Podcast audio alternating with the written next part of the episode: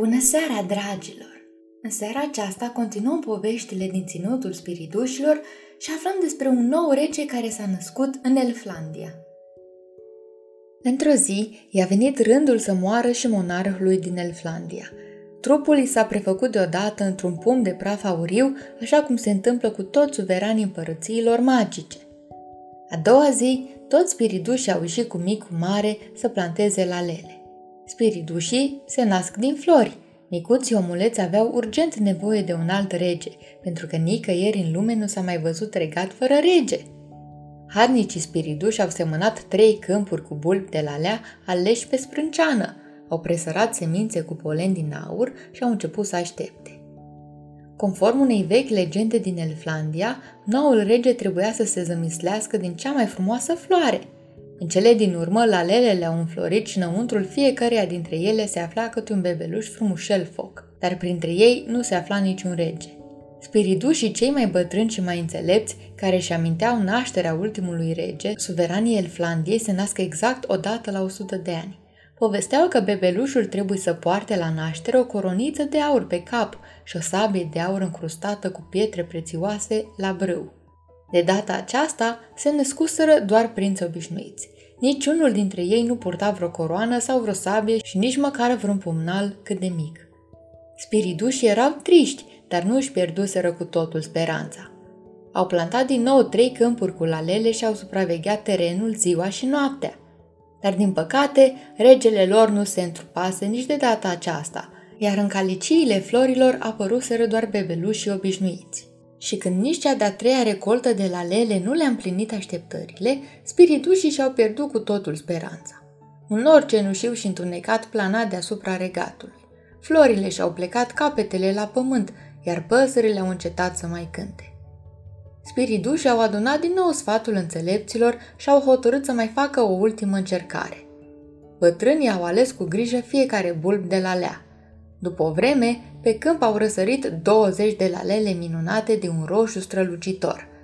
Doar a 21 lalea nu era roșie, ci albăstrui violetă. În plus, era și mai mică decât celelalte. Bătrânii au crezut că era o lalea stearpă și că e puțin probabil ca din ea să se nască un spiriduș adevărat. De aceea au smuls fără milă vlăstarul violet și l-au aruncat la marginea pădurii. De celelalte lalele au început să se îngrijească însă cu foarte mult zel. Totuși, la leaua cea firavă nu avea de gând să piară. S-a hotărât să lupte pentru viața ei, înfigându-și adânc rădăcinuțele în mușchiul gros al pădurii. Dimineața abia însetată roa dulce, iar ziua își întindea din răsputeri bobocelul spre soare ca să primească cât mai multă căldură. Fiindcă soarele își aruncă razele asupra tuturor ființelor vii, asupra celor aleși și asupra celor nepăstuiți, fără deosebire. Iată că sosi și vremea nașterii micilor spiriduși. Locuitorii Elflandiei se adunară dis de dimineață în poiană în așteptarea miracolului și imediat ce soarele lumină orizontul, la lelele începură una după alta să-și desfacă bobocii frumoși în care micuții spiriduși se trezeau unul câte unul la viață. Își luă zborul întâiul bebeluș, al doilea, al zecelea, al optsprezecelea, toți copilașii erau frumușei foc, dar niciunul dintre ei nu purta pe cap vreo coroniță de aur. Spiridușii adulți își întoarseră cu inima strânsă capetele și spre ultima floare, a douăzecea. Și ce mare le fu dezamăgirea când din caliciul ei zbură și ultimul spiriduș, la fel de obișnuit ca ceilalți. Adulții plecară mâhniți pe la castele lor, iar sfatul bătrânilor început să se gândească la o altă modalitate de a găsi un nou rege. Bineînțeles că toți uitaseră de la leaua albastră violet, aruncată la marginea pădurii. Păcat însă, întrucât fusese cea mai firavă, ea avusese nevoie de aproape o zi întreagă ca să înflorească și abia la apusul soarelui începuse să se deschidă. Pe dinăuntru, petalele lalele erau aurite, cu ornamente roșii. În mijlocul florii, pe o pernuță de cativea, Sub o plăpumioară roșie dormea un spiriduș de o frumusețe ieșită din comun. Era atât de fermecător încât păsările și fluturii care treceau în zbor pe lângă el încremeneau în aer de încântare. Chiar și soarele se hotărâse să stea puțin în loc, ca să admire acest copil minunat. Apoi, zâmbind fericit, și aruncase ultima rază asupra norului întunecat care continua să altârne peste țară, topindu-l încetișor. Spiridușul care dormea în laleaua albăstrui violetă nu era doar un bebeluș frumos, era un monarh adevărat. În cârlionții lui de culoarea spicelor de grâu se zărea o coroană micuță de aur, încrustată cu pietre prețioase, iar la brâu, într-o teacă mică de piele, atârna o sabie regească veritabilă. Nu era atât de important că atât sabia cât și coroana erau micuțe, fiindcă regele însuși era un copil, un băiețel micuț și simpatic. Spiridușul abia născut nici nu băgase de seamă când i se desfăcuse floarea și cât de lin se deschiseseră petalele lalelei vrăjite. El dormea adânc și avea vise uimitor de frumoase, dintre acelea pe care le au doar cei mai mici copilași. La apariția primei raze a soarelui de dimineață, un sunet ciudat îl trezi pe tânărul rege. Cucurigu! se auzise strigând cineva în apropiere. Micuțul rege deschise ochii, dar închise imediat la loc, fiindcă în ziua aceea soarele lumina deosebit de tare.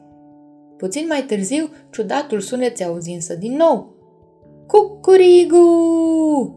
Ce țipăt insuportabil, mormăi de data aceasta micuțul rege sărind din lalea. Imediat ce băiețelul ajunse pe pământ, floarea pogni și se făcu nevăzută, lăsând în urma ei doar un oruleț de praf cenușiu. Prințișorul se gândi puțin la ce urma să facă. Bineînțeles că mititelul habar nu avea care sânge regesc și nici nu știa care era menirea. Se decise să meargă în direcția sunetului ciudat, deși glasul acela tăios nu-i plăcuse deloc. Dar micuțul spiriduș spera că măcar va putea să afle de la cel care striga atât de bătăios ceva despre sine și despre lumea din jur. Fu nevoit să meargă cam mult, fiindcă era mititel, iarba din jur prea înaltă și rădăcinile copacilor uriașe. Aripioarele lui de spiriduș erau atât de mici încât ar fi fost imposibil să le vadă pe spatele hăinuței sale albastre.